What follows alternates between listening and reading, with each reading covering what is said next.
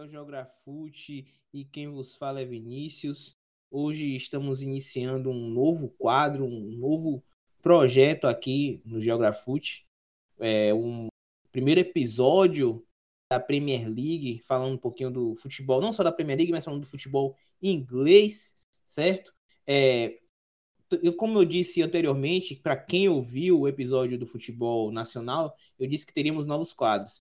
E o futebol da Premier League da Inglaterra, lá da, da Terra da Rainha, é um desses novos quadros. É, vocês vão ouvir esses episódios quinzenalmente, certo? E também vamos falar um pouquinho do futebol italiano, do futebol alemão, tudo isso dentro do futebol europeu. Serão novos quadros. Com isso, a gente vai trabalhar de forma mais aprofundada sobre os referidos campeonatos europeus, os campeonatos nacionais, certo? Então, hoje a gente vai começar com a Premier League. Hoje vamos falar um pouquinho do Big Six, falar das grandes transferências, falar um pouquinho da previsão que esperar do, do Big Six e das outras equipes também, quem é que vai para Champions, quem é que vai para a Liga Europa, quem serão os candidatos aí ao rebaixamento. Enfim, antes de entrarmos no assunto, vou dar o nosso velho jabá. Vocês podem nos ouvir no site do Wix, podcastgeografute.wixsite.com.br geografute.podcast. Lá você vai encontrar outros episódios um pouquinho também no futebol europeu, no futebol nacional, inclusive tem um novo episódio do futebol nacional, que foi é, upado ontem, na quarta-feira, falando um pouquinho do Santos, falando da 13 terceira rodada do Brasileiro, falando das contratações, Rafinha, Felipe Luiz, Dani Alves, Juan Fran, enfim. Tem outros podcasts também como o Bavi, certo? E também, como eu falei, futuramente teremos outros episódios tanto da Bundesliga como da Série A. Você vai encontrar um espaço também para colunas e artigos, você também pode nos encontrar em outras plataformas, como o Anchor, o Cashbox e o Google Podcast. Por fim, estamos também no Twitter. Caso queira interagir com a gente, a gente fala dos principais jogos do dia. O nosso endereço é o arroba podgeografute. Para é, esse episódio de estreia, estou hoje na companhia de Felipe. Diga aí, Felipe. E aí, galera. Um bom dia, uma boa tarde e uma boa noite a todos vocês. Olha que menino educado. Rapaz, tô impressionado. E eu estou na companhia de João Henrique. Mamãe ensinou aí. direito. Ah, parabéns a ti aí, viu? Diga aí, João. Muito boa noite, boa tarde, bom dia. Faltou boa madrugada que você me corrigiu no último é, episódio. Faltou aí, boa madrugada. Aí. Depois das apresentações, vamos agora falar do Big Six. Vamos começar falando do Big Six. E vamos falar do, do time que mais se movimentou assim na janela, né? Entre as seis equipes, que foi o time de Londres, o time de, do norte de Londres, o Arsenal, o time de João Henrique. João, é, o Arsenal terminou a temporada fora da, do G4, né? Das equipes que vai para a Champions League na temporada passada. É, nessa temporada ele vai disputar a Liga Europa, não é isso? E fez algumas contratações, digamos assim, de qualidade duvidosa, não é isso?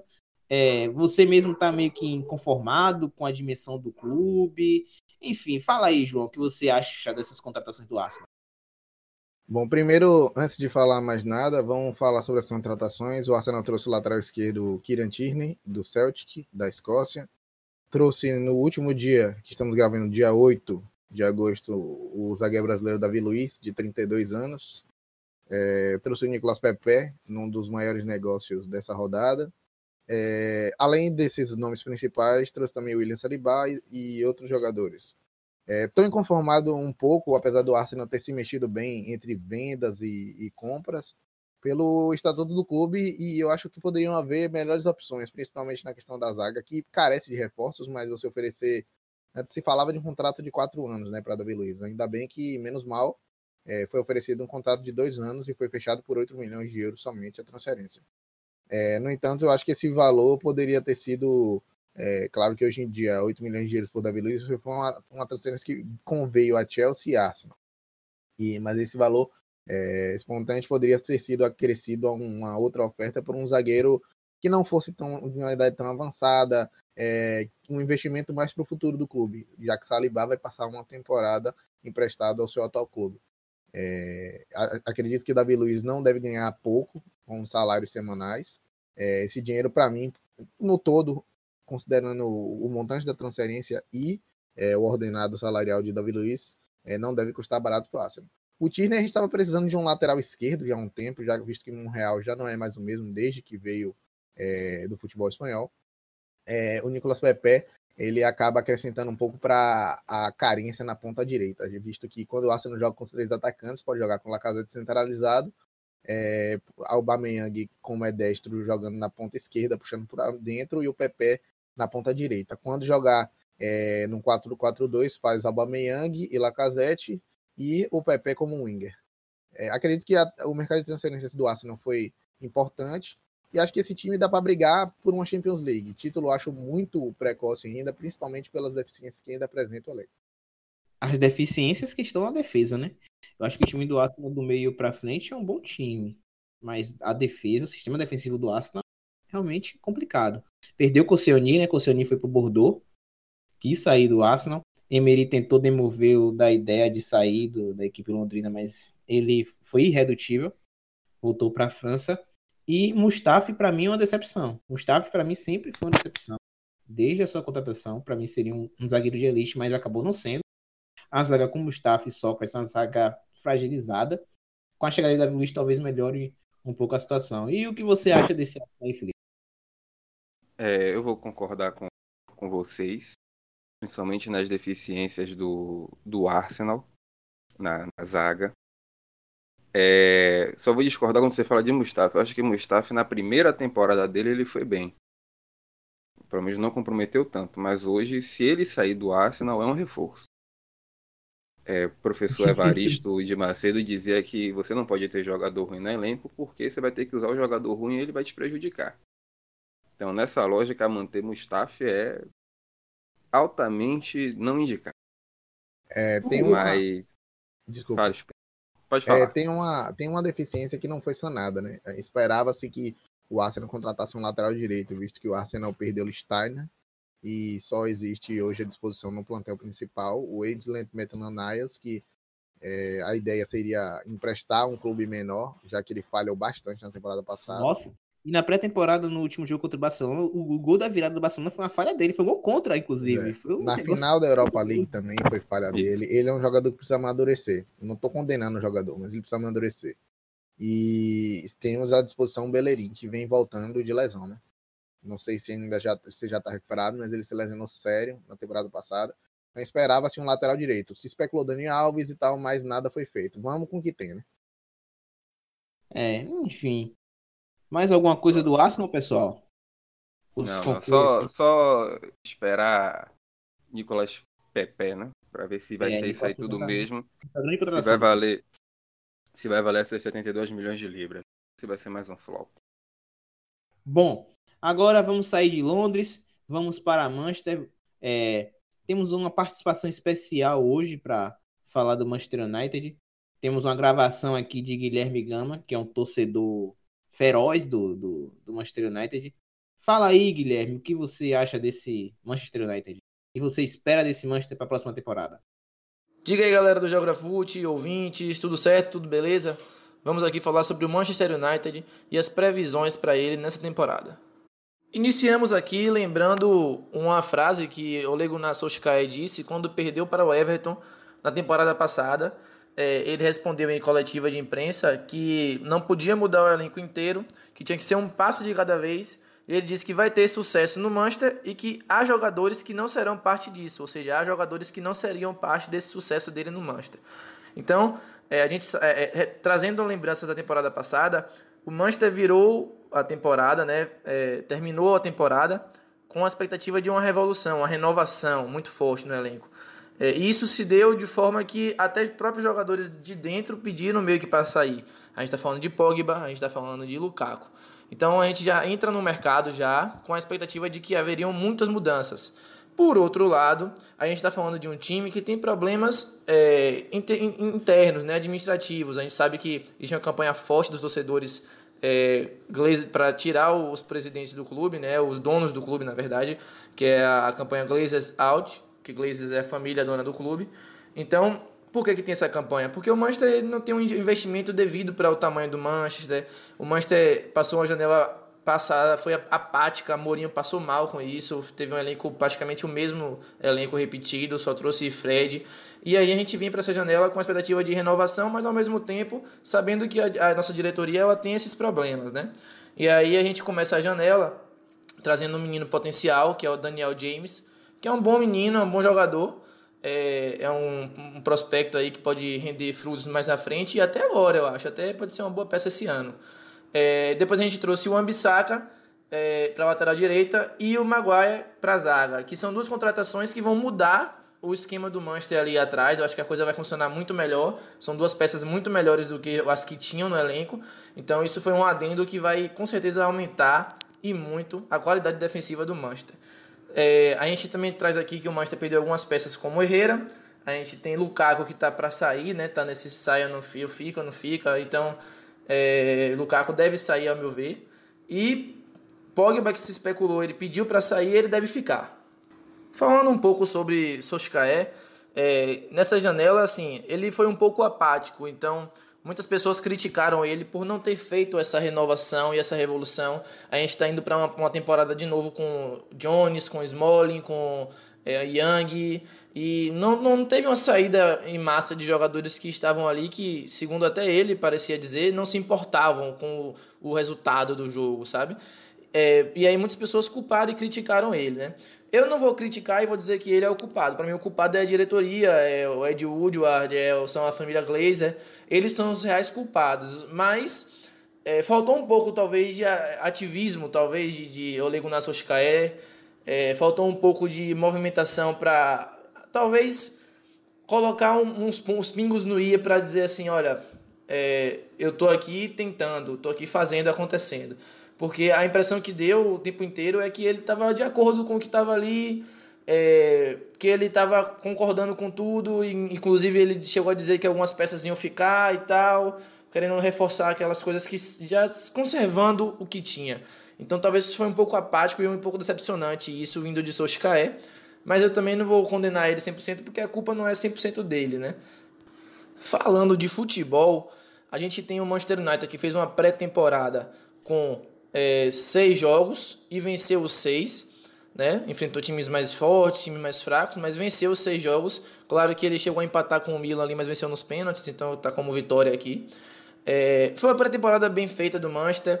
A gente viu novamente Solskjaer trabalhando com jovens jogadores. Isso é importante para o time, porque o time não está contratando muito.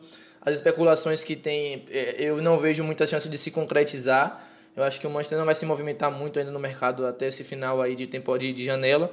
Então, o Manchester trabalhou com muitos jogadores nos amistosos jovens e isso é bom. Chong, Mason Greenwood, é, a gente trabalhou também com o próprio Daniel James, que foi contratado, Santi Gomes também, que é uma promessa da base. Tem também o, o Axel Tuanzeb, Tuanzebi, não sei como é que se pronuncia, que estava no Aston Villa e conseguiu acesso aí. Então, é um jogador prospecto para zaga também, para defesa do time. Então, o Manchester tem que trabalhar realmente com essas peças, já que não está contratando muito, né? E se vê muito potencial nesses meninos. E Solskjaer é o cara que, para mim, é ideal para trabalhar com eles aí. A gente passou vários anos sem ninguém trabalhar com a base da forma que ele está trabalhando. Então, ele pode trazer o melhor dessa galera, o melhor desses, desse young core, dessa, desses jovens jogadores. Falando de campeonato, o Manchester United vai jogar a Premier League, as duas Copas que tem na Inglaterra e a Europa League, né?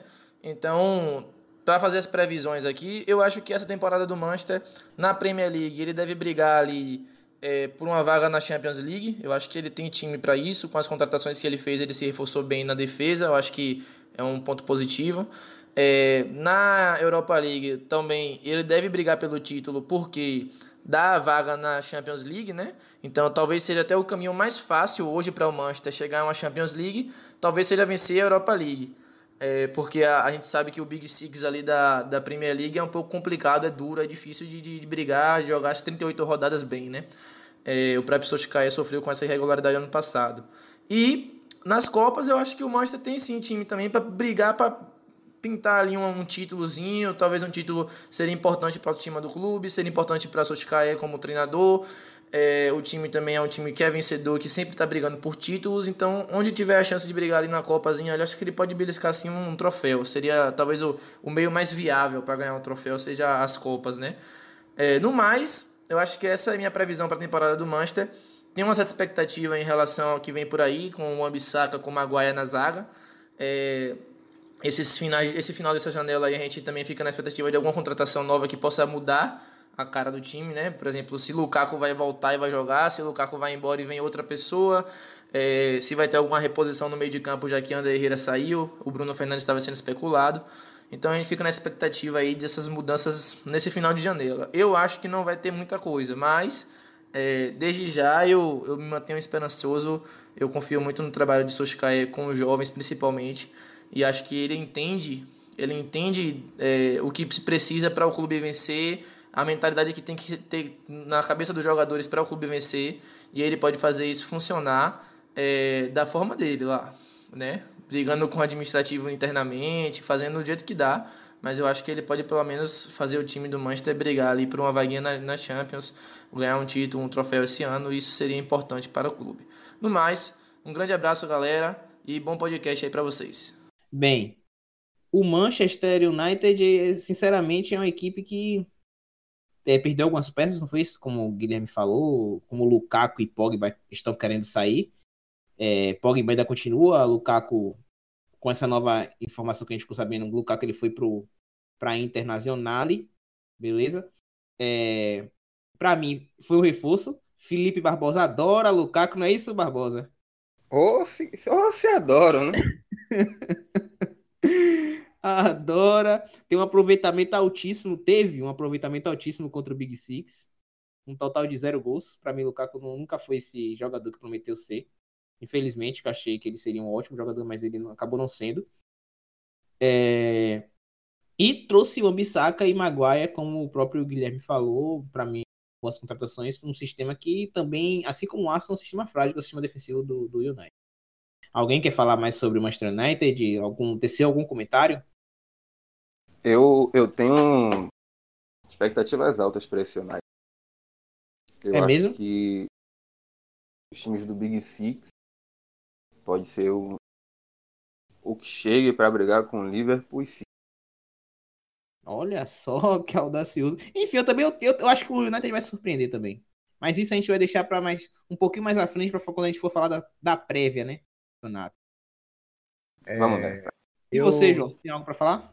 Eu acho que o Manchester United já atacou as deficiências do elenco com muita, com muita certidão, sabe? Com muita acurácia. Eles identificaram os, os problemas do elenco, é, visto que é, o Manchester United estava jogando com um lateral direito, o Valência, que já às vezes já não tem mais a, a, condição de outrora. É um cara muito mais ofensivo do que defensivo. Acho que o Ambissaca traz o balanço defensivo que o time do Manchester United precisava. É, Bailey sempre muito contundido, a zaga feita por Lindelof e me recordo do nome do outro. Smalling. Smalling. É, Lindelof, Smalling, Smalling então, e, ainda tem o grande Phil Jones.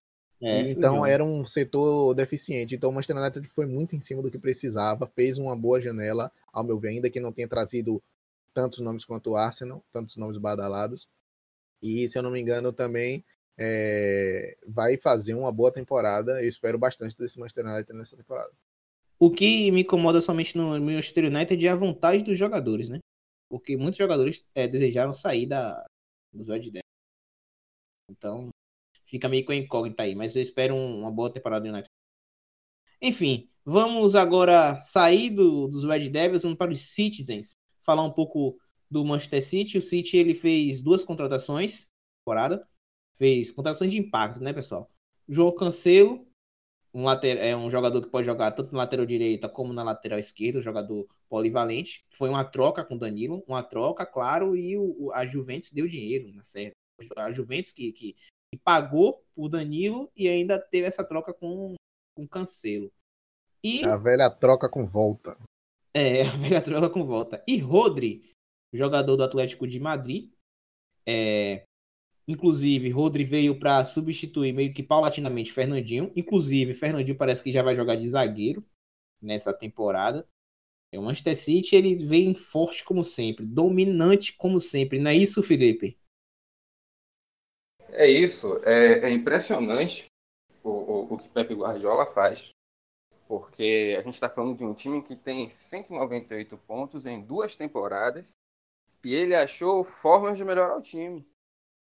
O, o backup para Fernandinho que ele não tinha, agora ele tem, e é um jogador muito bom, o Rodri, e ele melhorou suas laterais, porque Danilo é ruim, desculpe os fãs de Danilo, mas ele é muito ruim. Ele Danilo tem um fã? cancelo. Vamos, vamos questionar. Danilo tem fã? Tem porque eu gosto dele, velho. É mesmo, João Henrique? Você tá pronto. Amado. Vou, vou, vou falar, vou falar É. mais diretamente. Me desculpe, João Henrique, mas Danilo é ruim. Danilo, ele é ruim na direita e é pior ainda na esquerda. É verdade, ó. Danilo, Danilo já jogou em mais clubes. O problema é que Danilo ele se acomoda como um jogador de reserva, né? Ele aceita isso. Talvez ele esteja aí para Juventus para tentar jogar mais, mas ele é um jogador que se acomoda bem na reserva. Mas é porque ele é ruim. Ele, ele não- ele sabe que ele não vai jogar. Ele é ruim. Faz uma lamentação aí, porque ele é ruim. Ele é ruim, João. É, ele tem um empresário muito bom. Ai, meu Deus do céu. E, e- e eu acho que, eu não sei se o City vai bater de novo 100 pontos, ou chegar perto, mas que vai passar de 90, vai. Fato. Você acha? Quem quiser, acho. Quem quiser correr atrás, esquente seus motores e acelere, porque a Ferrari de Pepe Guardiola continua em alta velocidade. É, eu acho que é um pouco preocupante essa situação de Fernandinho jogar na zaga, né? A gente já viu o poder de destruição, de autodestruição do time que Fernandinho joga. Aquele jogo contra a Bélgica. Imagine Fernandinho no jogo aéreo na zaga. E eu não gosto da É. ideia de Fernandinho na zaga. Mas eu, eu- a ideia de Fernandinho na zaga, pelo, eu assisti o, o- no domingo com o e, e teve alguns momentos que o City virou um esquema com três zagueiros que eu fiquei muito curioso. O Walker fechava a zaga é, e, e Zinchenko virava praticamente um, terceiro volante.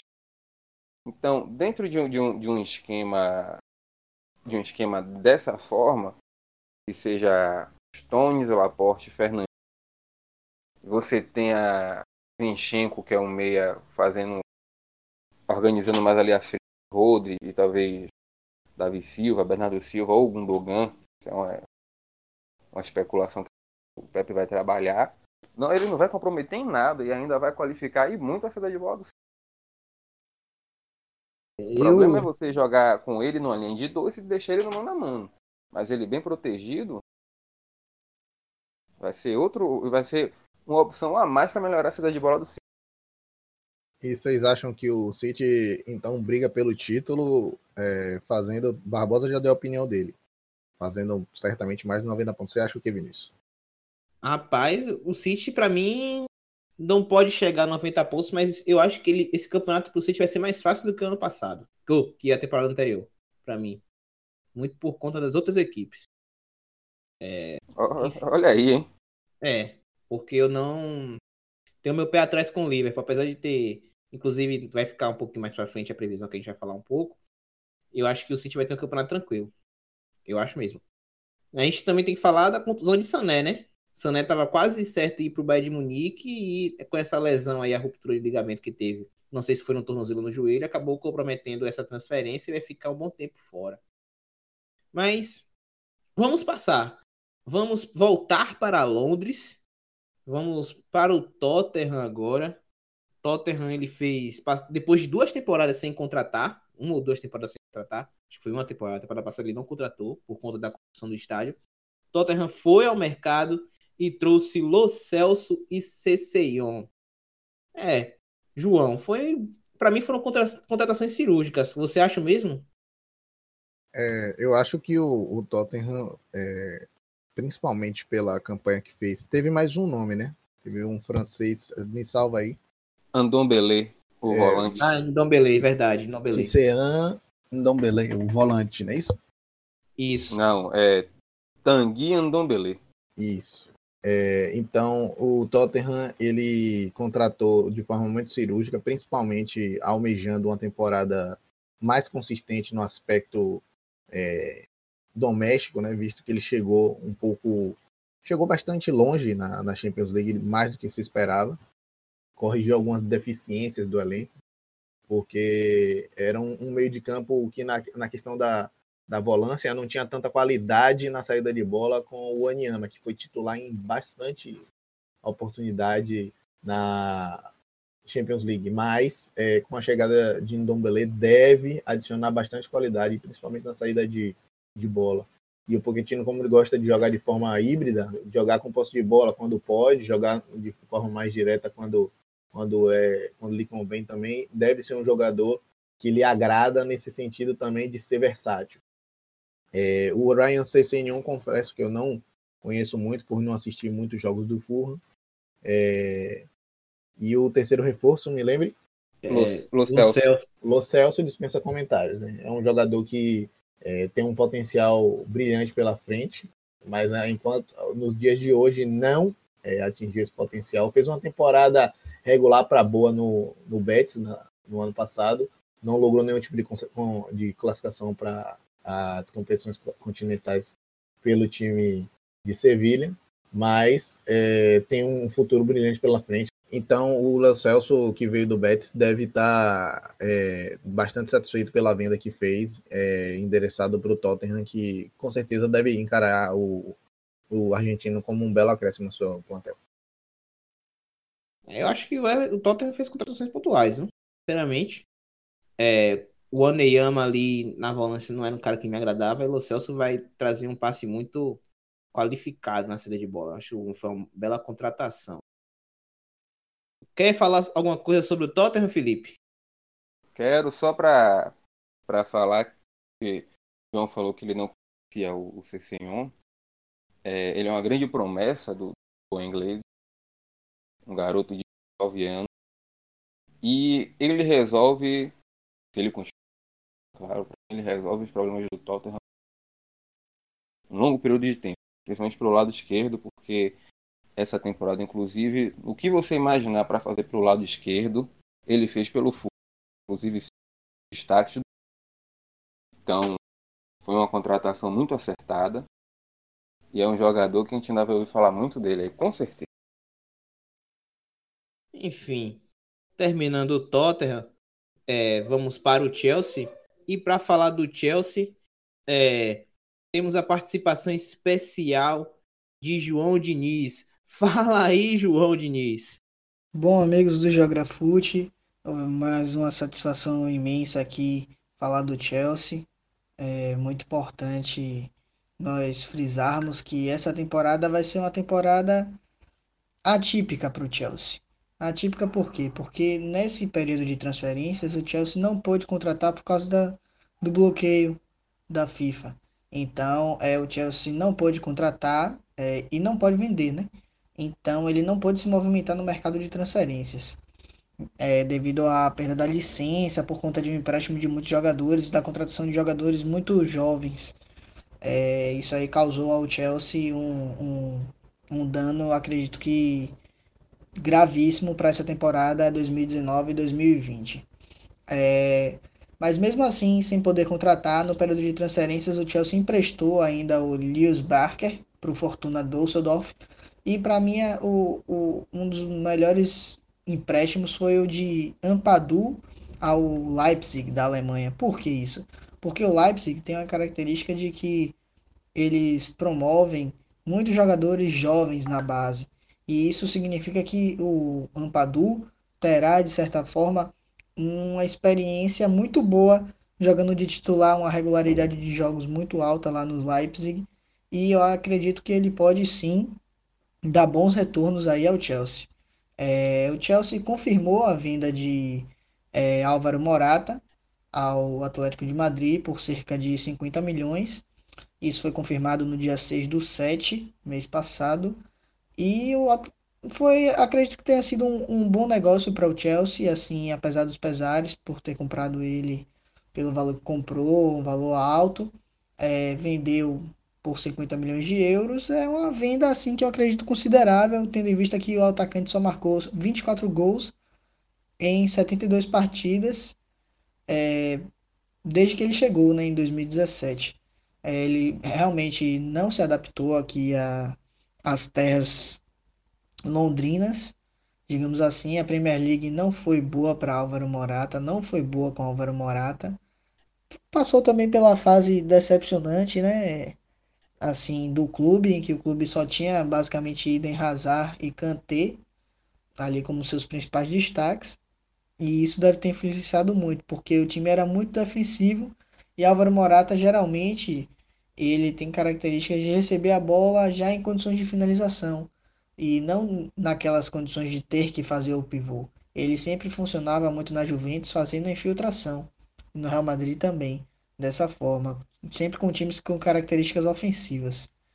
É, acredito que o Chelsea fez até um bom negócio com nessa, nessa situação.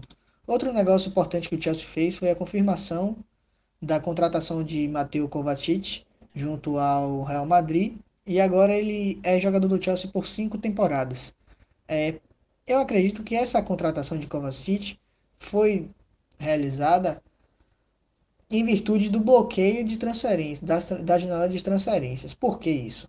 Porque o Chelsea, com a perda do Hazard, que mas, apesar de ter trazido o Pulisic, ele ainda não não tinha é, agregados, agregado bons jogadores. É, o Chelsea basicamente vai se manter com o mesmo elenco do, do mercado de transferências passado. E a, a, a confirmação do Kovacic dá, de certa forma, um peso a mais à equipe, desguarnece, é, é, não deixa de desguarnecida o setor do, o setor do meio campo. Isso até porque Frank Lampard deu indícios de que três jogadores irão sair é, do Chelsea nessa janela. Não agradaram na lista de trans, na, na pré-temporada e dentre eles, dois são jogadores de meio campo. Acredito, acredito eu que a, a confirmação da contratação de Kovacic se deu muito à provável saída de Timoe Bakayoko e Daniel Drinkwater, que foram dois jogadores contratados com o Chelsea com grandes expectativas.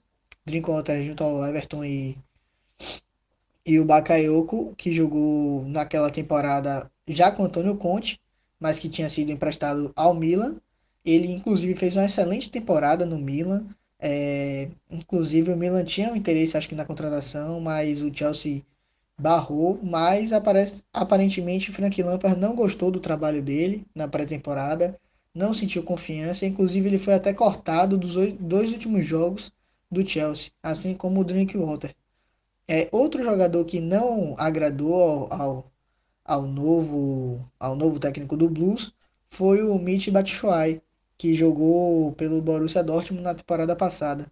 Apesar dele ter entrado como titular nos primeiros jogos do, do da era Frank Lampard, é, ele desempenhou um, um, papel muito fraco e perdendo espaço até para o Temi Abraham, que eu vou comentar agora, já que o Temi Abraham, junto com o Mason Mount e o Ross Barkley, foram três jogadores que se destacaram nessa pré-temporada. Essa pré-temporada foi muito importante para o Chelsea testar essas novas peças, principalmente jogadores jovens, jogadores da base, é, e que é, podem render aí excelentes frutos para o Chelsea nessa temporada. O Temi Abraham provavelmente vai ser o 9, ganhou espaço com, com Frank Lampard. Ele marcou três gols. Ah, não, dois gols nessa pré-temporada. Mas ele, inclusive, jogou muito mais do que o Olivier Giroud, que é, esteve presente em campo pouquíssimas oportunidades, enquanto o Tremi Abraham jogou praticamente quase todos os jogos.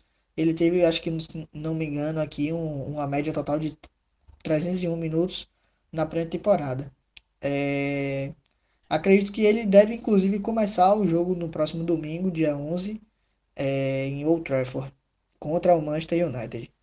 É, outro jogador que deixou bem claro que será preponderante para essa temporada é o Ross Barkley, né? Esse Ross Barkley que apesar do, do começo fraco, questionável, é um começo bem desagradável assim para muitos torcedores, principalmente porque ele vinha jogando bem demais no Everton.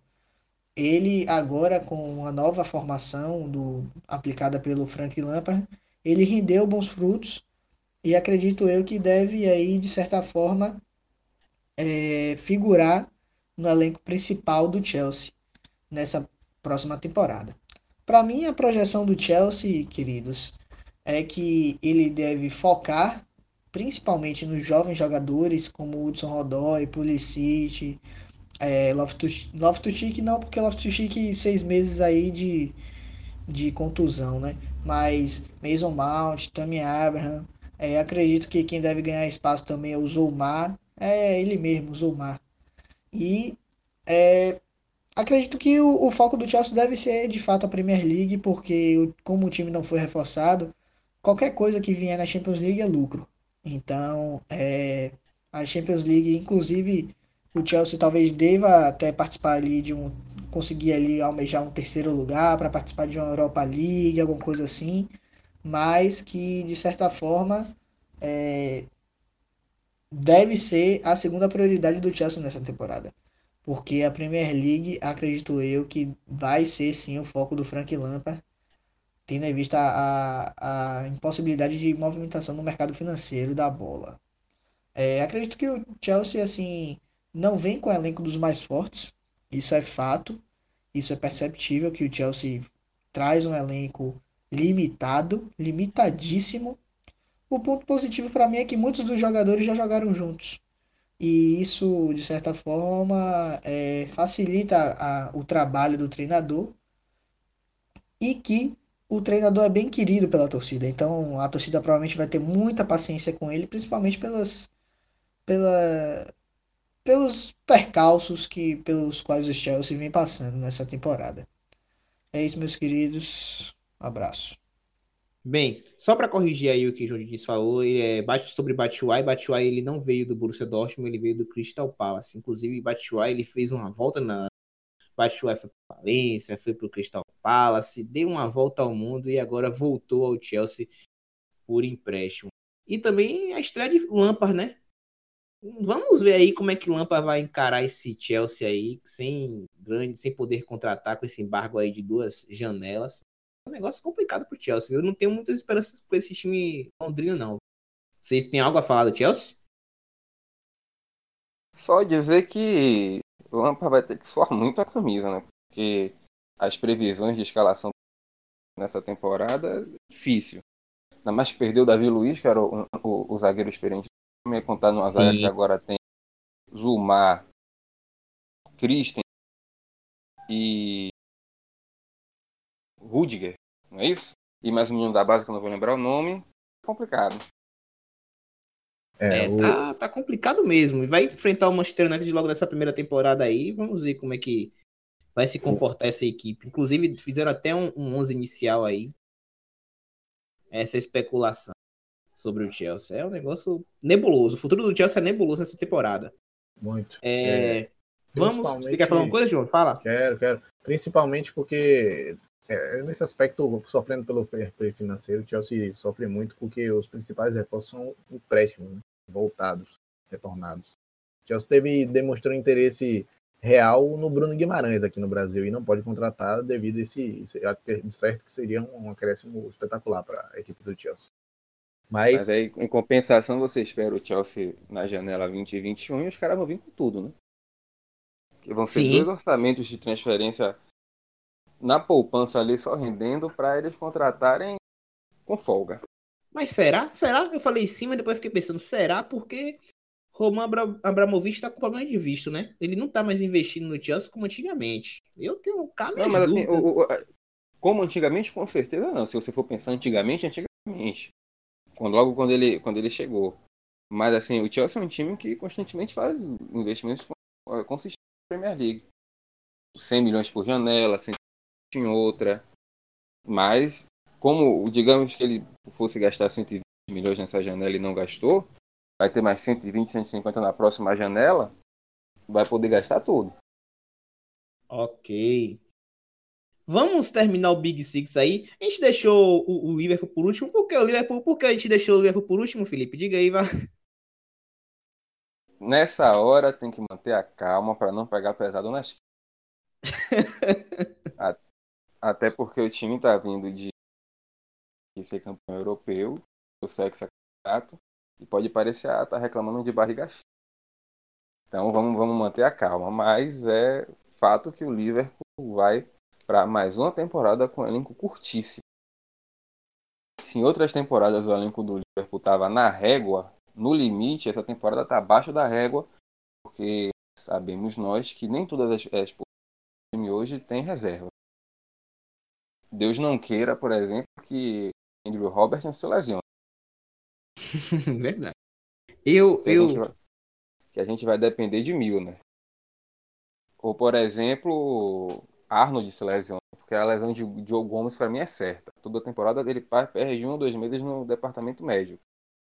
Então, se acontecer como aconteceu na temporada, perder os dois por lesão, vamos ver Henderson de novo de lateral direito.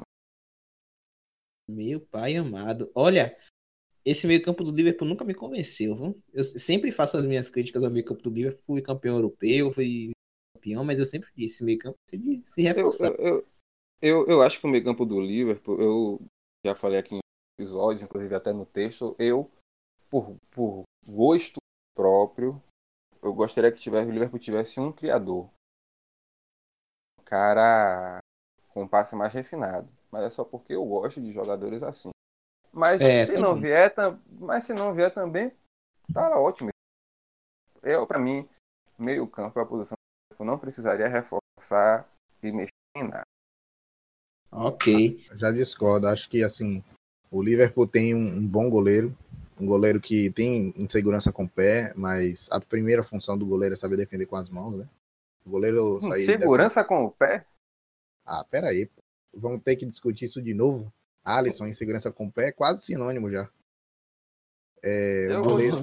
Prefiro não me meter nisso aí. Se Alisson tem. Peraí que eu vou abrir o pé... Congo aqui pra briga entre vocês dois aí. Eu, eu, eu, não sei quem é seguro mais, né? Peraí. Ah, vamos lá. Mas. É, vamos, vamos tem... seguir, siga, siga a sua análise. É, Alisson ele tem um, um, um, jogo seguro das mãos, que é a primeira a primeira obrigação de um goleiro, um bom goleiro. Tem uma zaga consistente, talvez uma necessidade mais menos latente de trazer um parceiro à altura de Virgil. Mas tem um ataque mortífero, Mané, Salah e Firmino, faz variações com dois atacantes, Firmino recuando, é, fazendo o tridente com o Firmino na frente, várias variações possíveis. Mas, para mim, o Liverpool segue, segue tendo no meio de campo o seu setor mais fraco. Não, não fala no sentido mais fraco que é um, um time horrível no meio de campo, mas o meio-campo do Liverpool é limitado. É, se você esgotar as peças, você não tem reposição à altura. E é uma função muito. É, os jogadores do Liverpool são muitos jogadores de marcação ou de chegada. Henderson de marcação. Jogadores trabalhadores. Isso, trabalhadores, entende? Não existe aquele cara criativo, não existe um cara que chega à frente. Tem o Hinaldo, né, que pisa na área e tal, mas ele é um marcador, ele é um compositor que chega na área, faz um gol e não é o jogador que o Liverpool, eu acho que o Liverpool precisaria é, encontrar esse jogador nessa janela. Bom. Sem ter ninguém criativo, o meio campo do Liverpool cria no mínimo aí três jogadas de gol por jogo. Sem ter ninguém criativo. É. é, o, é, é assim, o que a gente precisa entender e que eu jogo é apoiado pelos laterais, né? É isso, o jogo é apoiado pelos laterais, mas quando o jogo vai para o meio, sai coisa dali. Sai coisa. E você fala que o, o, o time do Liverpool não tem não tem peça altura, para mim tem peça altura no meio campo. E fora um jogador criativo, você pode mudar e muito a forma de você jogar no meio campo. Se você quiser um meio campo rápido, você pode ter. Se você quiser um meio campo mais físico para marcar forte, você pode ter também. Certo? Se você quiser um meio-campo que avance e vai trabalhar lá na intermediária do ataque, pressionando, o Liverpool tem. Então, assim, o meio-campo do Liverpool, para mim, para o que Klopp se propõe, é a área que você não mexe.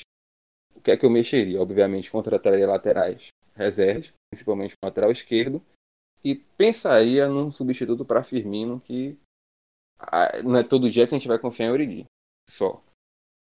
Mas o meio campo do Liverpool para mim é muito bom. É, enfim, vamos, vamos terminar esse. Não, ah, ah, desculpe. Diga, fala. Antes de terminar, eu tenho que falar isso aqui porque invenção de Klopp. Lalana é primeiro volante agora, viu? Você não esqueceu disso. Não tem como esquecer. Mas, mas o grande reforço do Liverpool dessa temporada. o grande, a grande contratação, o volante, o novo volante é Lalana. Então, mas, mas ainda assim você vê que é mais uma opção, meio esdrúxula, mas é uma opção. Vamos ver como é que sai. Bem, é, vou terminando agora o Big Six. É, os outros times também se reforçaram. Alguém tem algum destaque aí para falar dos outros times da Premier League? O Everton, por exemplo, o Wolverhampton, o Leicester. Alguém quer falar alguma coisa? Ah, Acho que a gente tem um, um monte. É, Temos, eu- temos. Eu, eu acho que o Everton, por exemplo, trouxe boas peças. Boas peças, Trouxe. trouxe umas questionáveis, né? Qualidade Eu acho duvidosa. assim, se você for, eu acho assim, a- no meu ponto de vista, você considerando a, a janela do Everton, o Everton fez uma janela 80% boa, 70%. Eu só não entendi o Everton no desespero. Acho que foi justamente foi desespero do último dia que não conseguiu usar porque o Palace estava pedindo 80 milhões de libras, o Everton chegou e deu um cheque de 40 milhões de libras ao Arsenal pro Ayoub. O que é um negócio completamente E a gente aceita de sorriso aberto, sabe? Por? Não, Porque claro. A Iwobi é um jogador assim, é, é um cara que, dentre os seus pares lá na, na Nigéria, na Copa do Mundo principalmente, ele é um cara que é acima da média nesse sarrafo. Mas para a Premier League, ele já marcou gols, marcou gol na final da, da Europa League. Ele é um cara que é muito inconstante e os resultados, o desempenho dele é muito melhor quando ele vem do banco. O Arsenal não precisa de um jogador que vem do banco na posição dele. O Arsenal precisa de um jogador para começar entre o 11 e fazer a diferença junto com Alba e com Laca. É Então- isso, mas o- Arsenal tem. A questão é que é o Everton. O Everton tinha Bernard na, na posição, e aí o Bernard não é irregular. Aí, tipo assim, o Everton tinha dinheiro para contratar o cara que falasse assim: não, 80 milhões de libras, você pega um cara e fala assim: não, tá aqui, vou trazer, sei lá, David. Tentou Zaha, mas você tinha gente no mercado para você trazer e resolver, e teve tempo. Para mim, é injustificável um time pagar 40 milhões em Ayoub. O É, é, é, eu, eu, eu graças a Deus que eu não sou Everton. Realmente. É, a torcida do Everton sofre, viu? Mas Além boas- do- Mas, só, mas como você falou, Vini, são boas contratações. Fora a Iobi, a janela do Everton é muito boa. Muito boa. É, O próprio Moziquim é uma é uma um cara que deu indícios de ser uma um atacante que ele estava marcando muito gol na Itália e estava marcando gol importante. E o Everton foi lá e pagou. Eu achei inclusive estranho o Juventus a Juventus liberar esse cara. é, a Juventus liberou por problemas O mercado da Juventus foi estranho. Tá? Só pra dar um parênteses aqui da, na Série A, mas o mercado da Juventus foi estranho. Mas pode continuar. É, não, assim, é isso, vou falar. Assim, tem uma matéria.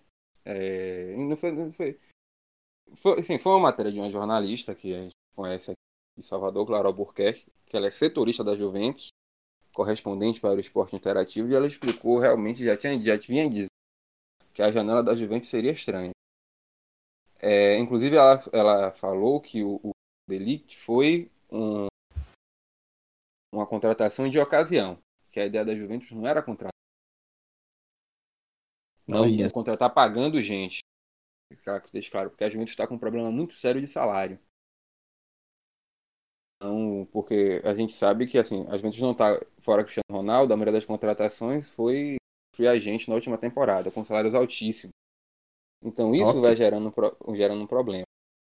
E a Juventus liberou o Moisiquim como, por problemas de indisciplina, que ele estava pedindo, mesmo para se titular, criticando o treinador no vestiário, na frente de todo mundo, dizendo que ele era melhor que o Mosquite, que ele que merecia estar ali na, na posição, e isso pega mal. Então a Juventus aproveitou assim, é, o novo tem Fora potencial, mas também os casos de racismo, né, amigo? Que aconteceu lá. Que aí, inclusive, a Itália é a isso, passa um pano legal, não só a Itália, mas como a Europa praticamente inteira. E a Juventus passou um pano legal em relação. Colocando a, a culpa da torcida, mas Musiquinho também tinha culpa, enfim. Não, não é Itália aqui. Continue, Felipe. E voltando a falar do Everton, é, Sid B para mim eleva o patamar do time e tem potencial, pelo que a gente já viu e conhece, Sid B pode ser um dos melhores laterais dessa Premier League. E eu gosto de falar do Gibamin, que é um, um camaronês que veio do mais. É, camaronês, desculpe, marfinense, veio do, veio do mais. Porque eu, eu gosto dele porque ele é um cara extremamente versátil. Ele pode jogar, ele é um cara alto, forte, que pode jogar de volante, primeiro como segundo volante, joga de zagueiro, joga de lateral direito. É muito versátil e, e resolve. Assim. É um cara que eu gosto muito. Por que falo isso? Conheço de onde? Assisto Bundesliga? Não. No FM, para mim, é contratação certa. Olha só, o cara se baseou no FM, viu? Mas é verdade mesmo. O Gibabin fez. Cuidado, meu cuidado. O Gibabin fez boas é, atuações na última Bundesliga. Tá no... esteve num time que está há 10 anos na, na Bundesliga 1, que é o mais. É, veio na política de contratação do mais de jogador, ele veio do Lens, da, da França. Então, é um cara que foi peneirado, deve ter sido do, da, da, da parte de scout. E é um cara que além do que o Felipe falou da, da versatilidade, é um cara que mostra uma regularidade muito interessante. Bom, saída agora da cidade dos Beatles, vamos para vamos falar, falar um pouquinho do Leicester agora. O Leicester ele contratou em definitivo Tillemans, Tillemans, enfim, como vocês queiram chamar a pronúncia. E Dunk. O que vocês têm a falar desse, dessa nova contratação aí, desse Dunk aí? Rapaz, o Lewis Dunk, eu assisti o jogo em que o Brighton se livrou do rebaixamento. Inclusive, foi o último jogo com. com me, me recorde o, o nome daquele treinador do Brighton, o Moreno. Esqueci o nome dele. Esqueci o nome. É o Sandais? Não, não é Sandais, é Burley. É do Burnley. Vai falando né? que eu vou pesquisar aqui. É, o grande Sandais. É, o, o, treinador do Burnley que acabou livrando, foi inclusive foi o jogo de despedida do é, lateral direito Bruno também, do espanhol. E o Lewis Dunk é um cara que, assim, guardadas as proporções, porque Lewis Dunk não é Maguire, mas é o zagueiro do mesmo tipo. É um zagueiro grande, forte, grosso, cintura dura, que você vai ver ele marcando gol na frente de falta. Você vai ver ele sendo muito consistente no jogo aéreo, porém não tem a mesma qualidade de desarme, a mesma antecipação, posicionamento de Maguire. Acho que para o Leicester pode ser um bom reforço para começar na reserva, talvez conquistar uma posição. É, eu esperava que o Leicester trouxesse algo, alguém melhor do que Dunk, mas é, visto que contratou o Dunk, acho que ele pode se desenvolver enquanto jogador é, e mostrar um bom futebol no Leicester, que tem por tradição jogar uma forma parecida com a do Brighton. Né? O Leicester é um time que abusa de bolas diretas, ligação, defesa-ataque e é, bola parada. Então ele pode ser muito bem usado nesse estilo de jogo. É, o treinador do, do Brighton é Chris Hutton.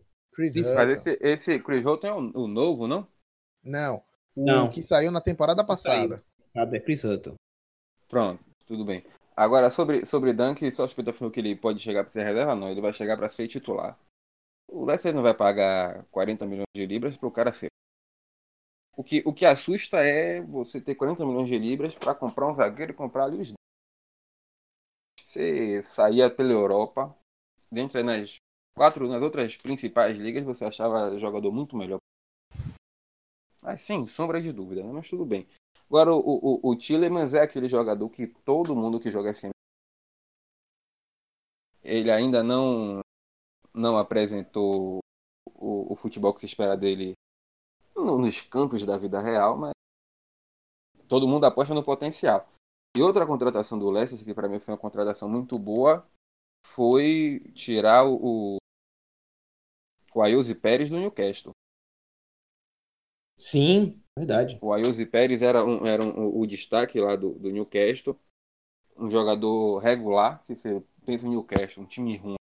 E ele, vez ou outra, fazia seu gol, dava sua assistência. Então, no Leicester, que é um time mais, mais arrumado, mais organizado, ele tem tudo para se sair muito bem. Bom, terminando o Leicester, agora lembrando que o Leicester perdeu o Maguire e o Okazaki, né? O Okazaki também saiu do, do Leicester. Vamos agora para falar um pouquinho do West Ham. O West Ham ele teve várias perdas nessa temporada, perdeu o Arnautovic, perdeu o Young, perdeu o Lucas Pérez, Nazi também embora e contratou as grandes contratações assim de rele relevantes para o Everton foram Sebastian Haller, que veio do, se eu não estou enganado, veio do Hertha Berlim, e Fornal. Não, não, o Não, Haller veio, veio do Frankfurt. Frankfurt, perdão, isso, veio do... do Eintracht! Calma! veio do Eintracht Frankfurt. Aí, gente. É, daqui a pouco vai, vai deixar o, o, o ouvinte surdo. Eu acho que as pessoas desconectaram o, o, o episódio É, nesse momento. E daí, correram. Sebastian Haller, Haller, que veio do Frankfurt, e Fornals. Felipe tá empolgado para falar desse Fornals aí, do que o West Ham contratou. Diga aí, Felipe. Tô, tô, tô realmente tô, tô empolgado. É, eu gosto bastante dele. Dos jogos que eu vi na, na La Liga, ele do, pelo Villarreal, ele me, me surpreendeu. É um daqueles meio-campos espanhóis que tem um passe primoroso, seja para ditar ritmo de jogo, bolas curtas, tabelinhas ou lançamentos longos. E é um, um jogador que quando especularam ele no West Ham, eu tomei um susto. Eu falei, cara, o West Ham vai conseguir tirar esse cara do Villarreal e conseguiu por um preço, comparando por um preço que na régua da Premier League foi até baixo. Ele saiu por 25 milhões de libras do, do Villarreal. E eu aposto que ele vai ser uma das grandes, uma das grandes surpresas dessa Premier League. Olha só, ousado. Sobre o Sebastian Haller, ele é um, um ponta de lança que mistura um pouco de mobilidade com presença de área. É, no entanto, como o Luka Jovic era o principal jogador, um dos principais jogadores do Eintracht Frankfurt, ele figurou como reserva, mas ainda assim, durante a temporada passada, de- teve algumas aparições, visto que o Eintracht Frankfurt é, teve que atuar em duas frentes principais, a Bundesliga e a Europa League, onde cheguei chegou bastante longe. O Haller teve é, função é, muito importante nessa demonstração de força do elenco, né? Ele fez é, boas atuações e marcou gols é, enquanto foi exigido meio que nesse segundo time. Então é um cara que você pode esperar faro de gol. O francês é, não é tão bom quanto o Jovic, na minha opinião, mas é um, um bom adendo à equipe do West Ham, principalmente porque perdeu o Arnautovic, né? E aí vem o Haller vem como uma peça de reposição. É, Bem, terminando agora o West Ham, vamos passar agora para o Watford. O Watford tem algumas contratações interessantes. João Pedro, por exemplo, parece que vem em janeiro, não vem, não vem. Felipe, inclusive, está achando que João Pedro não vem para o Watford. Mas É, a eu contratação. tô- Diga, Eu tô fala, achando Felipe. isso aí porque o acordo que, que fizeram foi muito estranho. Foi Parece mesmo? todo mundo esperava que ele, que ele fosse estourar, né? E, e fosse aquela coisa do. Se estourar, alguém botar mais, não vai pro Watford, mas o Watford recebe uma parte, o Fluminense recebe uma parte também do, do negócio. Tá aí, vamos ver. É, mas a contratação que chama a atenção do Watford é o Sar. E aí, Felipe, o que você vê desse Sar aí do Watford? É, eu, eu não conheço, não conhecia ele até, até o dia de hoje. E fui pesquisar e foi um jogador que me chamou a atenção. Ele é senegalês. Já me chamou a atenção que na última temporada, é, jogando, jogando pelo Rennes, ele fez as três funções do ataque e foi regular nas três funções. Ou seja, jogou aberto pela esquerda, aberto pela direita e jogou central e fez uma temporada muito, muito proveitosa. Ele fez uma temporada de 45 jogos com 13 gols e 11 assistências. É um jogador jovem, apenas 21 anos. E acho que, assim, se você parar para abrir esse, esses sites de estatísticas de jogador e você ver o que, ele- o, o que ele fez na temporada, você. você Endoida. Endoida. Você fala assim: opa, esse, esse cara vale a pena fazer investimento. E foi isso que o Watford fez, né? É, Hoje realizou a contratação do, do cara mais caro da sua história. Pagou, Tem alguma coisa a falar não- disso? Ah, fala, Felipe. Se eu não me engano, foi- foram 30 milhões de libras no Ismael Assar. Ave Maria, esse mercado inglês está muito inflacionado. Tem algo para falar dessa contratação, João? Do SAR? Eu particularmente não conheço o SAR, porque não acompanho o campeonato francês, mas queria destacar rapidamente, para deixar contribuição no Watford, a contratação que eu falo com um sorriso aberto, né, de Daniel Welbeck pelo, pelo Watford, que vai, já vai vestir a, a amarelinha, saindo pelo Arsenal já estava na hora já. Esse, esse, esse, episódio tá, tá. O clubismo tá um pouco aflorado aqui. Eu peço perdão aos ouvintes, porque o torcedor do Arsenal aqui tá meio desgostoso da, da, da grandeza do time atualmente, mas tá feliz com algumas, algumas digamos assim, despedidas, né? De, é, ou, ou, ou, ou sair o Elbeck e Iwobi, né? São duas Eu acho que se Mustafa sair, no próximo episódio aqui vamos ter férias. É o hat-trick. É o hat-trick. Completo hat-trick. Eu vou pedir música no final do episódio. É. Oh, vamos agora um pouco falar um pouco do Crystal Palace. Crystal Palace, como vocês bem sabem, perdeu a Bissaka para o United e as contratações assim de relevância foram McCarthy, Jordan, Ayew e Gary Kerry. Kerry é preterido por Sarri na última temporada com o Chelsea, já um zagueiro veterano, tá indo agora para o Crystal Palace, muito provavelmente ser titular. É um, para mim é um bom reforço, mas não sabemos como está a condição física dele. Jordan Ayew, que veio do Swansea, para mim sempre foi um jogador interessante. Eu acho que foi uma boa aquisição do, do Crystal Palace. E, e McCarthy. McCarthy também é um bom jogador. Mas o que chama atenção no Crystal Palace é a permanência de Zaha. Zaha que queria sair de qualquer jeito do Crystal Palace, quase foi para o Arsenal. No, nesse último momento parece que foi para o Everton, se eu não estou enganado, e nada. Ele ficou no Crystal Palace. E aí, Felipe?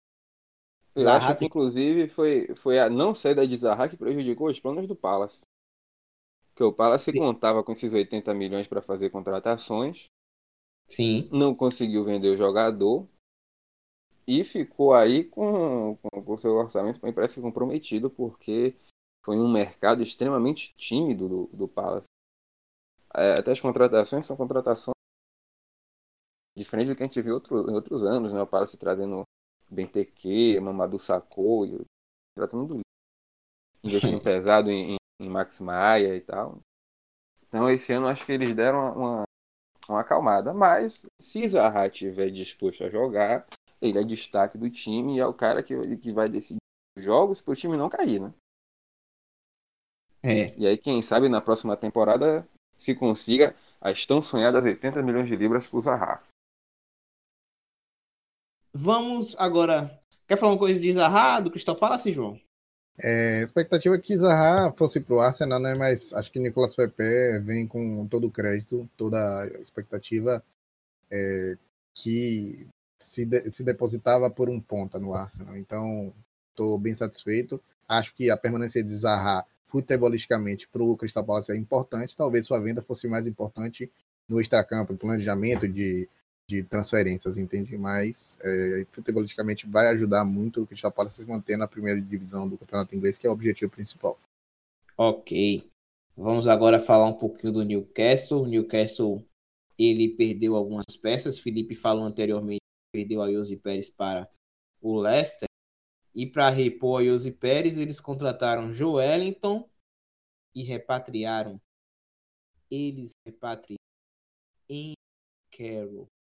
Meu Deus do céu, Newcastle, o que vocês querem? Vocês querem voltar para a Championship? Será que eles querem voltar, voltar para a Championship? Vamos voltar. Vamos voltar. O Newcastle, o Newcastle pelo, pelo fora Joelinton, que é um jogador que eu gosto, que para mim vai ser um ano só de Newcastle e vai sair. Mas para mim o Newcastle está fazendo força para voltar. Já fez força esse ano, não voltou porque Rafa conseguiu tirar o, o máximo desses jogadores. Mas assim, a Eusi Pérez para substituir Salomão Mondon, que foi outro também que, que não ficou, é, é dureza. O time e, e, o treinador que eles trouxeram é, era o treinador do, do chefe na Championship. É um cara extremamente retranca. Assim, eu, eu sou fã de retranca, assumo que eu gosto, mas retranca tem que ser bem montada. Não é só você amontoar. É, não adianta você amontoar 11 jogadores no, na parte de trás que não vai dar certo. Então, para mim, o Newcastle é fortíssimo candidato a cair E não me surpreenderia se voltasse para a segunda divisão. E aí, João, você concorda com o Felipe sobre essa previsão do Newcastle? Concordo, principalmente que o Newcastle viveu dias melhores, né? A gente percebe, se você for lembrar dos times que o Newcastle já mandou, eles são bastante diferentes da situação em que o time se encontra hoje. Acho que o Joelinton vindo do, do, Hoffen, do Hoffenheim, ele é uma, um acréscimo importante, principalmente pela versatilidade. Pode jogar aberto, pode jogar no esquema de 4-4-2. Um 4-4-2 com peças defensivas funciona muito bem, principalmente na Inglaterra. É, e o Newcastle tem o Almiron para jogar aberto, fazer essa função de wing, é muito bem feita por esse jogador paraguaio que chegou da MLS. É, acho que no conjunto pode dar liga, se o treinador souber é, trabalhar essas peças. Pode jogar no segundo, o segundo atacante juntamente com o próprio Andy Carroll, mas acho que a briga Agora, do Newcastle é para ficar. Agora esse paraguaio, ele só precisa fazer gol, né? Porque, meu amigo, o que ele, ele, ele, ele, ele dá raiva você ver ele jogar, porque ele faz tudo bem, mas na hora de finalizar, nossa meu Deus do céu. Nossa senhora. Se ele acertar um pouquinho a finalização, ele, ele decola. E eu não sei, eu tô, eu tô triste com o Newcastle. Porque eu, eu um time também. simpático. E eu Gosto fazia. Muito. Dava trabalho, deu trabalho ao Big Six na temporada passada. O Liverpool pulsou sangue para vencer o Newcastle fora de casa, inclusive. O Manchester City Como perdeu toda temporada. Fora. É, foi um time que, que abusou, foi aprontou demais. Mas vamos eu, sair do Newcastle. Eu gosto muito do Newcastle. Se eu não fosse Liverpool, seria Newcastle. Olha só, amigo. Esse aí é um torcedor que ia sofrer bastante. Vamos agora para o Burley. O Burley, de contratação assim chamativa, trouxe Drinkwater. Drinkwater é, veio por empréstimo do Chelsea e veio para qualificar o meio de campo da equipe. Olha, é, Sandite, o, o, rei das retrancas, não é isso, Felipe? Seu amor. Ele é maravilhoso. eu acho que foi uma contratação. Sandite é Você acha? Não, acho, concordo. É, para mim, o Burnley manteve seus, seus, seus principais jogadores. Precisou vender um goleiro, porque assim, goleiro bom é que estava sobrando no Burnley. Trouxe e trouxe o, o Drinkwater. Para mim vai ser assim, vai, vai se manter ali na Premier League. Talvez se sonhar muito, fica ali entre. Termina em décimo, mas é time pra... de décimo para trás. Mas eu gosto muito do, do Sandaish e, para mim, eu sempre tenho que elogiar Tarkovs, que para mim é um, um, grande zagueiro. Ele é muito bom e espero que ele saia do banco e vá pro livro. É. Já, já achou o parceiro. Já achou o parceiro de VVD. Já achei. Achei. Se, se a zaga do Liverpool for Tarkovsky e Van Dijk, eu vou ficar muito feliz, porque eu gosto demais de Tarkovsky.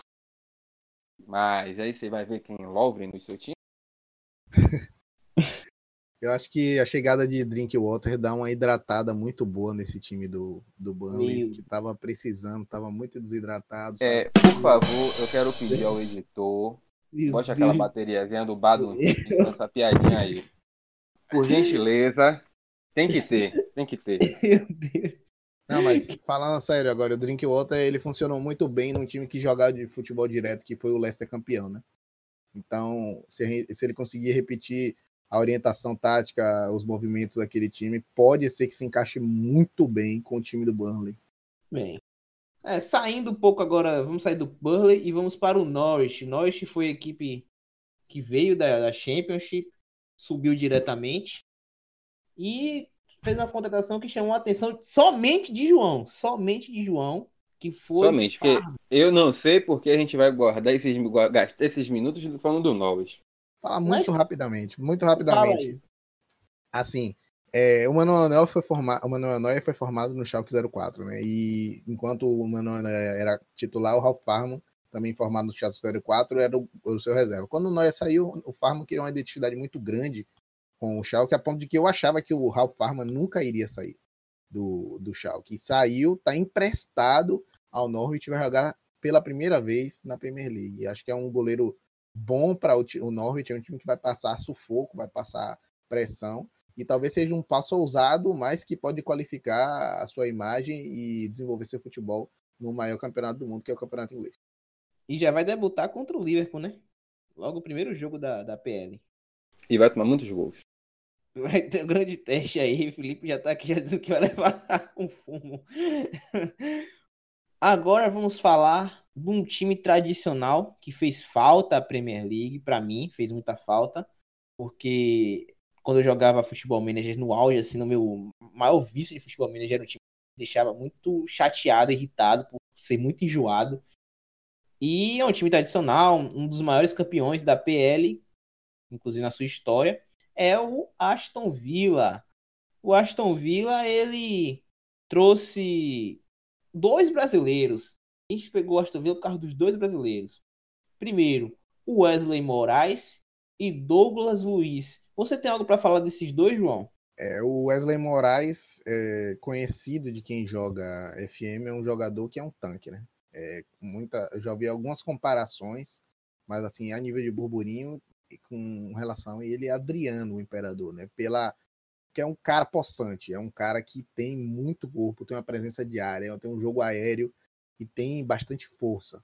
Então, eu acredito que foi uma aposta ousada para um time que acabou de subir, é, principalmente por Wesley Moraes, pelo Douglas Luiz, que conseguiu tirar o Douglas Luiz das mãos de Guardiola, que o quis, que foi é, pedido de Guardiola. É um segundo volante, é um cara de meio de campo que pode dar saída, eh, saída de qualidade para o time do Vila. E acredito que as contratações é, dos dois brasileiros pode fazer muito bem ao Vila no seu objetivo principal dessa temporada, que é voltar a se consolidar como um time é, de meio de tabela para almejar algo a mais em temporadas seguintes. É uma temporada de consolidação do Aston Villa. É, e Douglas Luiz, vocês têm algo a falar, Felipe? Ele, ele, ele é bom. Ele é, é bom. sempre assim, curto, curto e grosso. Ele é bom. Ele... Ele, ele foi revelado pelo Vasco e. Isso, ele fez um, um excelente campeonato agora. Pelo Girona. Foi pelo Não, Girona? Não é pelo Girona. Pela, ele estava no Girona, mas o, o, o, campeonato agora que ele participou pela seleção. Foi o de Esperanças de Toulon. Pronto, Isso. Esperanças de Toulon. Ele foi um dos destaques. Ele, ele comeu bola nesse Acho que ele Mas já estava.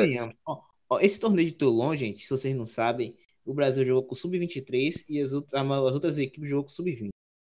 Então, Sim, eu concordo, mas assim, mas assim, era a chance que ele tinha para se mostrar e ele agarrou e conseguiu a transferência dele. Entende o, ponto? Entendi. Era, ele, ele tinha, tinha essa chance. Entendeu? É, eu vou discordar com os de João quando ele fala que o Aston Villa é time para meio de tabela. Para mim é time para não cair. É 16 ali, 17, sofrendo. Quem sabe no, na próxima temporada não caindo, melhora a situação. Mas assim, tá, tá indo. Resolveu investir pesado, além dos brasileiros. Bateu seu, seus recordes, seu recorde de contratação. O Tyron Mings também trouxe alguns nomes interessantes. Mas eu acho que o Aston Villa, que é do tamanho do Chelsea, tá aí brigando para não cair nessa temporada. Ok. Tem alguma coisa para falar do Aston Villa, João? Mais alguma coisa? Ok. Terminando agora, vamos falar agora um pouquinho rapidamente da previsão aqui da Premier League. Quem será o campeão? Quem vai para a Champions League? Quem vai para a Liga Europa? E quem será o rebaixado? Serão os, serão os rebaixados, né? Que são três, na verdade. Eu vou começar com o João. E aí, João? Quem você acha que vai ser o campeão? Quem vai para Champions? Quem vai para a Liga Europa? Quais serão os times rebaixados na temporada 2019-2020?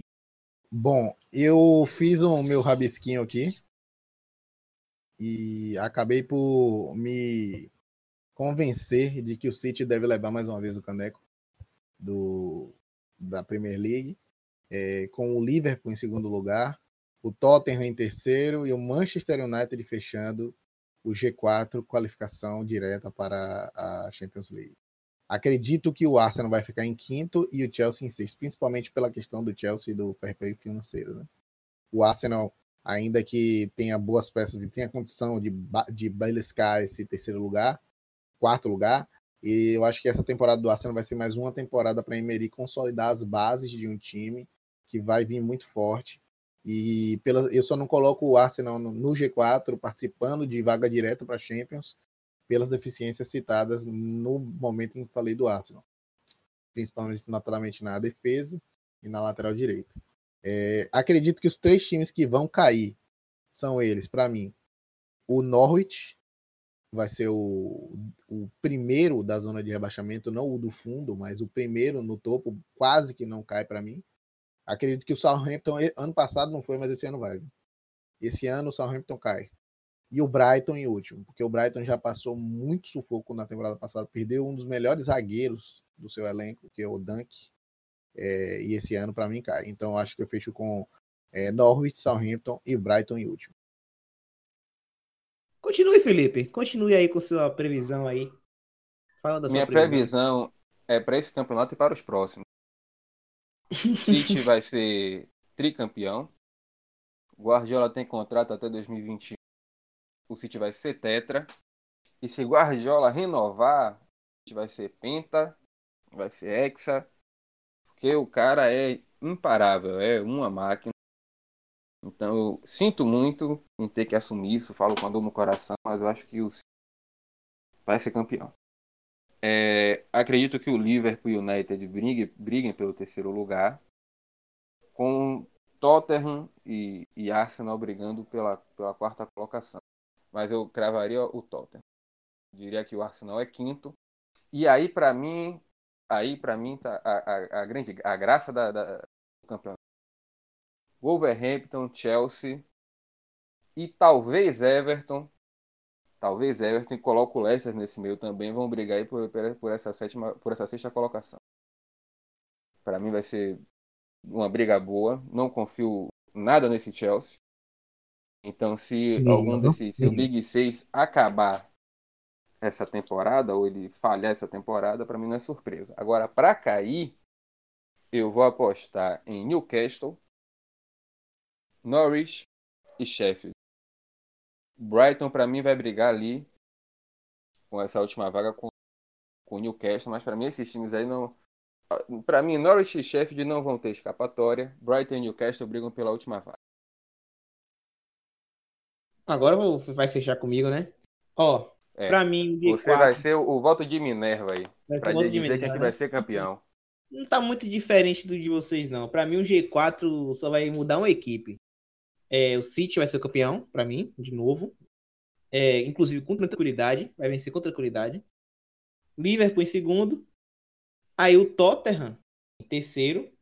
Eu acho que as contratações do Tottenham foram cirúrgicas para o esquema de, de Pochettino para o que Pochettino quer. E o Arsenal, eu coloco o Arsenal em quarto. Eu, ó, eu coloco o Arsenal em quarto. Porque o Arsenal, para mim, já foi um time bem azeitado com, com o Emery ano passado. Perdeu. O problema de Emery do Arsenal ano passado foi a campanha fora de casa. O Arsenal não teve uma boa campanha fora de casa em relação às outras equipes do Big Six. Mas o Arsenal é uma boa, uma boa equipe. E eu acho que vai mostrar mais evolução nessa temporada de agora. O Sebajos, né? A gente não falou de Sebajos, mas o Sebajos, que para mim é um jogador que vai ajudar bastante, vai contribuir bastante para a equipe. E eu coloco o Arsenal em quarto.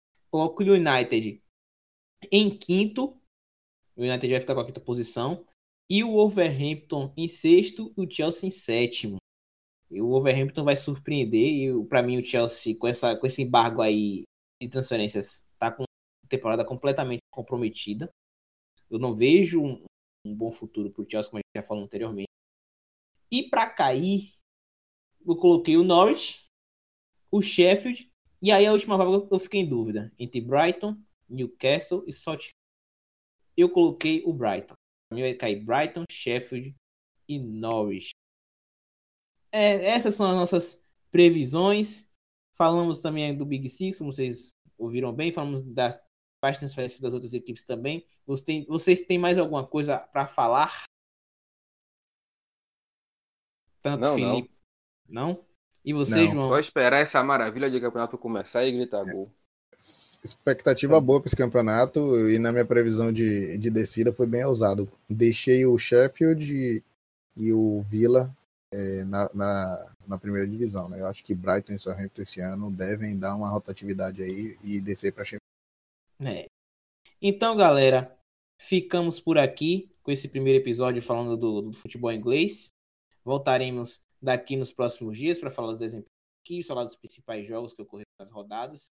E é isso. Valeu, galera. Fui. Valeu! Valeu, aquele abraço!